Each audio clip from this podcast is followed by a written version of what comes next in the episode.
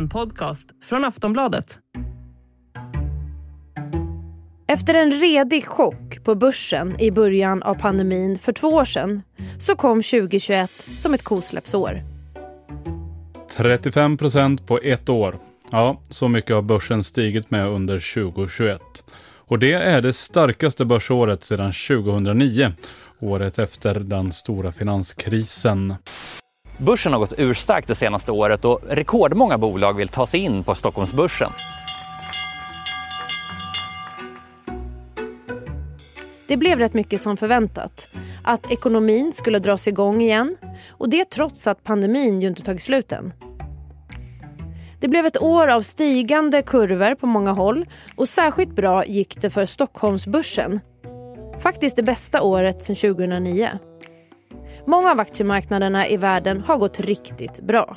Och det här trots energikris, pandemi och brist på ja, till exempel halvledare och ansjovis. Hur ska man få ihop det här? Jo, jag kan hinta om att svaret bland annat stavas ekonomisk stimulans, börsfest och framtidstro. Det här ska vi prata om idag. Varför har äga och förvalta varit grejen? Hur kommer det sig att inflationen blivit en snackis? Och vilka börstrender kommer att gälla under 2022? Du lyssnar på Aftonbladet Dailys första avsnitt för det nya året 2022. Jag heter Amanda Hemberg Lind. Den som ska guida oss i börsåret som kommer och året som varit det är ekonomiredaktör Joakim Rönning på nyhetsbyrån Direkt. Till att börja med, hur skulle han sammanfatta 2021? Ja, det blev ju ett riktigt håll i hatten-år som slutade på rekordnivå. Men eh, det var väl inte utan att det fanns en del perioder av eh, oro också. Och det är ju såklart pandemin som har stått högst på, på agendan över hela året eh, om man ser tillbaka. Och, och, vilka konsekvenser som hanteringen av den får på finansmarknaderna har ju varit liksom huvudfokuset genom hela 2021. Men rekordår genom... säger du? Ja, absolut. Vi har ju legat på rekorden har ju dessutom fortsatt nu in i 2021. Vi har haft eh, nya börsrekord både i Sverige och i USA eh, de senaste dagarna här. Men blev det ett kosläppsår alltså? Ja, det måste man väl på alla sätt säga att det har blivit. Ehm, alltså, in i 2021 så var det väldigt mycket fokus på att företag skulle sälja av sina stora lager då, som hade byggts upp under karantäner och sådär. När, när väl vaccin hade rullats ut så, så väntade man sig liksom en catch-up-effekt och så blev det väl. Men det är inte utan att vi har också en hel del förlorare i, i börssammanhanget då. Bland annat i form av bolag som kallades pandemivinnare under 2020 men som kanske inte riktigt har kunnat eh, fortsätta den trenden. Och alltså, helt enkelt som uppenbarligen värderades upp för mycket då, eh, mot vad de borde. Och då pratar vi e-handel till exempel. Ja, vilka bolag, eh, du kan gå in på det här. Vilka bolag och branscher har det gått riktigt bra för och vilka har det gått kast för?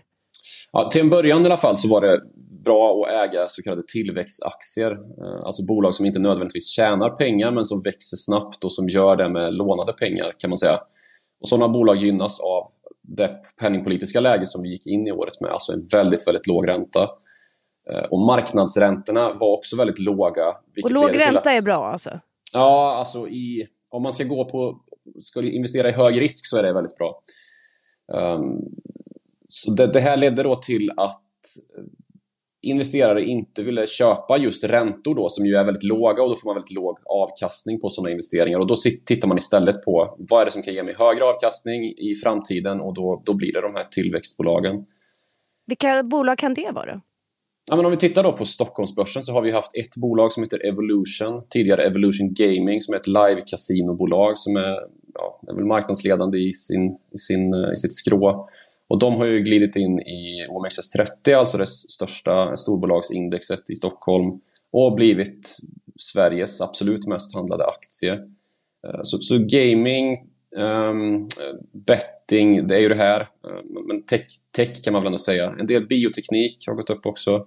Så det, det är ju liksom högriskinvesteringar som, som har gynnats i det här klimatet. Men ska man prata om något enskilt bolag så är Evolution kanske det mest omtalade bolaget det senaste året. Och det här har vi också kunnat se i en del trender som har, som har varit på börsen det senaste året i form av jättemycket nynoteringar. Vi har ju Volvo Cars till exempel som kom in och det är bara ett av många bolag. Hemnet, Linas Matkasse. Och nynoteringar, då menar du att de har kommit in på börsen och nu kan man handla öppet? Det är det Ja, precis, precis. Volvo Cars har ju varit noterat tidigare men sen så eh, kom de tillbaka här till börsen. Ja, det var en under... jättegrej, eller hur? Ja, det var det ju. Det, det blir ju ett, ett ganska svårt bolag att värdera också på grund av att de har kinesiska ägare och, och, ganska få aktier som väl sattes ut i marknaden. Så det har varit en väldigt volatil aktie och volatil aktie, det brukar man prata om aktier som går väldigt upp, eh, upp väldigt mycket och också går ner väldigt mycket när det väl händer någonting i aktien. Finns det några riktiga kalkoner här då, som det har gått riktigt kast för?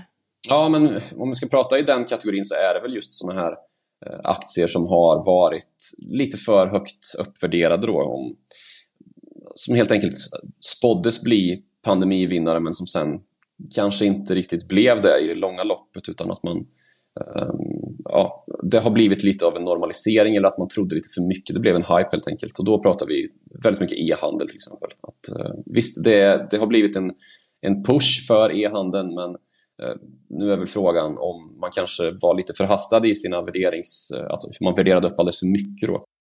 Ja, alltså pandemin det blir ju som ett raster över allting vi pratar om. Hur, hur har det här två års pandemi påverkat och, och, hur kan pandemieffekterna så att säga te sig framåt då?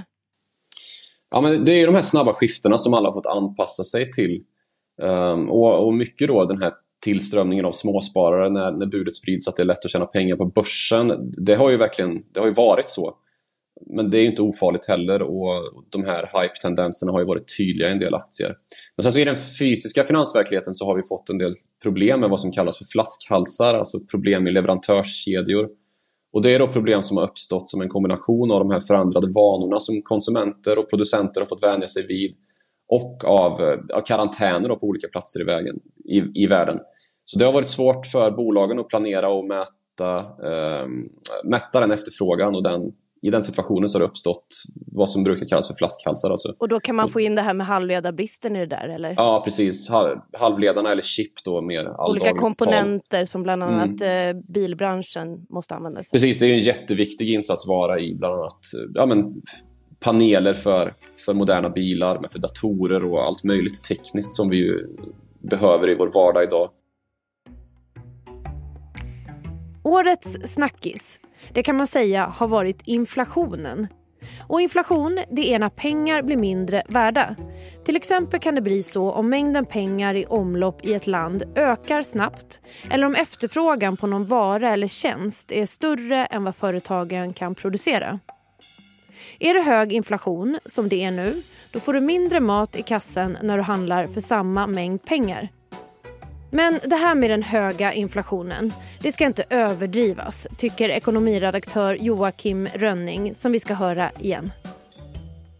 Vi har dels då haft enorma stödpaket för att hålla igång vårt finansiella system, alltså någonting som har lett till en penningmängdsökning. Men vi har också haft nämnda problem med varuförsörjning. Och då kan det leda till att folk också vill ha en högre lön för att kunna handla. Då, och, och det kan leda till att, att vinsterna för bolagen går ner. Eh, så, så, i börssammanhanget är det någonting man, man tittar ganska mycket på. Då. Hur går det med vinstutvecklingen? Och hittills har det gått väldigt bra faktiskt. Om man tittar på fjärde kvartalet i fjol så, så var det väldigt bra vinster i, i alltså bra höga bolagsvinster som man kunde summera då när fjärde kvartalet hade avrapporterats. Men sen den största och mest påverkande faktorn hittills har varit energipriser, att bränsle och el har blivit så mycket dyrare. Men inflationen utan energipriser, som är det mått som centralbankscheferna tittar på, är i Sverige fortfarande under 2% och 2% är det liksom målet som, som, eh, som Stefan Ingves på Riksbanken, då, riksbankschefen, sitter och tittar på om, när han ska liksom fundera på, ska vi höja räntan eller ska vi, ska vi göra något annat för att liksom kyla ner inflationen? Och, och där är vi uppenbarligen inte än. Men du menar att den här eh, höga räntan, alltså det är inte, eller höga inflationen ska jag säga, du menar att den höga inflationen det är inte så, det är inte så farligt? Alltså det, det finns en, en, nästan konfliktartad debatt i finansvärlden om, om det här och vart vi är på väg. Men nyckeln för att förstå hela komplexet är att göra skillnad på kort och lång sikt här tycker jag. Och det är någonting man ofta missar när man, eh, när man ska prata med småsparare eller vad man ska säga, Eh, som kanske inte är så, så djupt in i penningpolitik som, som många i finansvärlden är.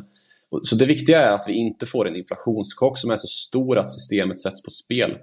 Eh, och där är vi absolut inte än. Alltså. Men på lång sikt då, om det kommer en sån här spik som, som vi har just nu då, så, så kommer den ändå knappt synas i det stora hela. För vi har jättestora trender i ekonomin som har lett till att vi under väldigt lång tid haft en väldigt låg inflation. Eh, och då pratar vi globalisering och hög teknikutveckling och sånt här som gör att priser på varor går ner. Man kan skicka ut tillverkning i andra länder och få upp marginalen och kunna sänka priserna. Så, så om inte annat så var det nog dags att vi liksom kom upp i inflationen lite grann av en sån här chock då som pandemin har varit. Vilket då har lett till liksom trafikstockning i, i, i leveranssystem och så här. Men sett till att vi legat under 2% så himla länge och haft superlåga räntor, därmed så, så är det hittills i alla fall ingen jättestor fara. Men det kan gå fort också, det vet vi. Vilka börstrender ska man hålla koll på då för det här året 2022? Ja, något man kan hålla ett öga på är den amerikanska tioåriga räntan. Det låter lite tråkigt, men det är den, det man brukar kalla för den riskfria räntan och den man brukar använda för att liksom, eh, hitta investeringar, eller man ska säga. Och Det låter som sagt tråkigt, men den är jätteviktig för att utröna var börsen är på väg. Då. För är räntan på väg upp hastigt så blir börsen mindre attraktiv. Och Den här räntan kan man säga är liksom en framåtblickande version av var marknaden tror att centralbankernas penningpolitik liksom och eh, det allmänna läget kring pandemin, vart det ska landa någonstans. Just nu alltså, så det är en ögonblicksbild över det.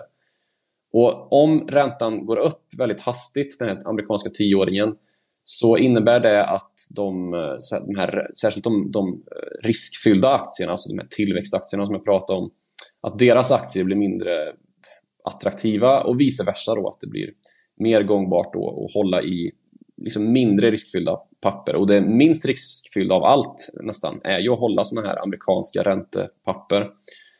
Så nu ligger vi fortfarande på en ganska låg nivå, kring 1,5% men om det klättrar över 2% och kanske med marginal så kan det snabbt bli att många, särskilt småsparare, tar sitt pick och pack och väljer ett lugnare vatten än börsen.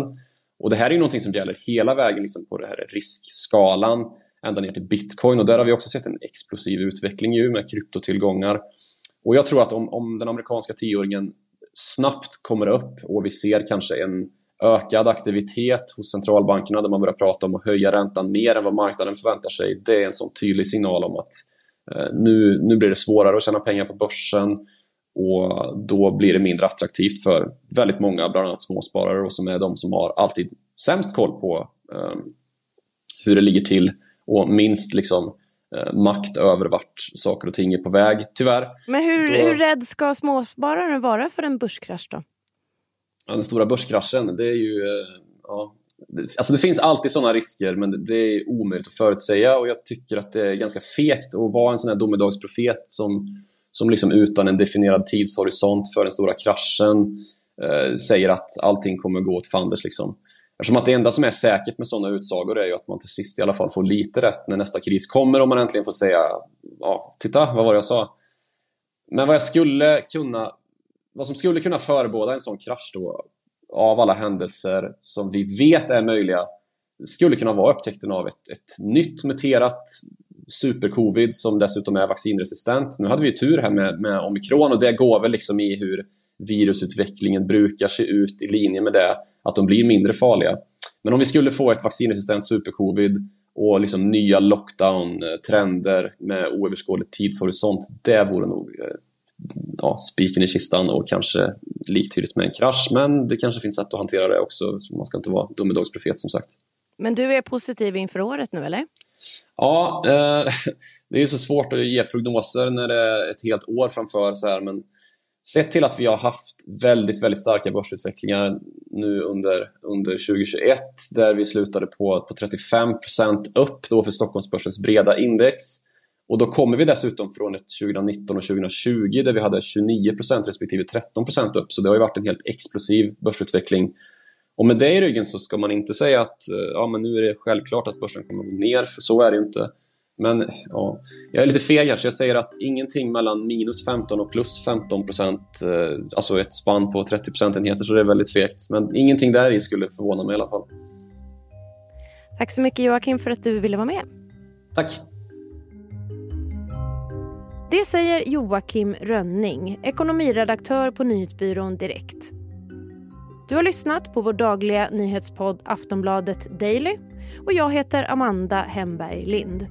Prenumerera gärna på oss i valfri poddspelare så missar du inget avsnitt framöver. Vi hörs. Hej då. Du har lyssnat på en podcast från Aftonbladet. Ansvarig utgivare är Lena K Samuelsson.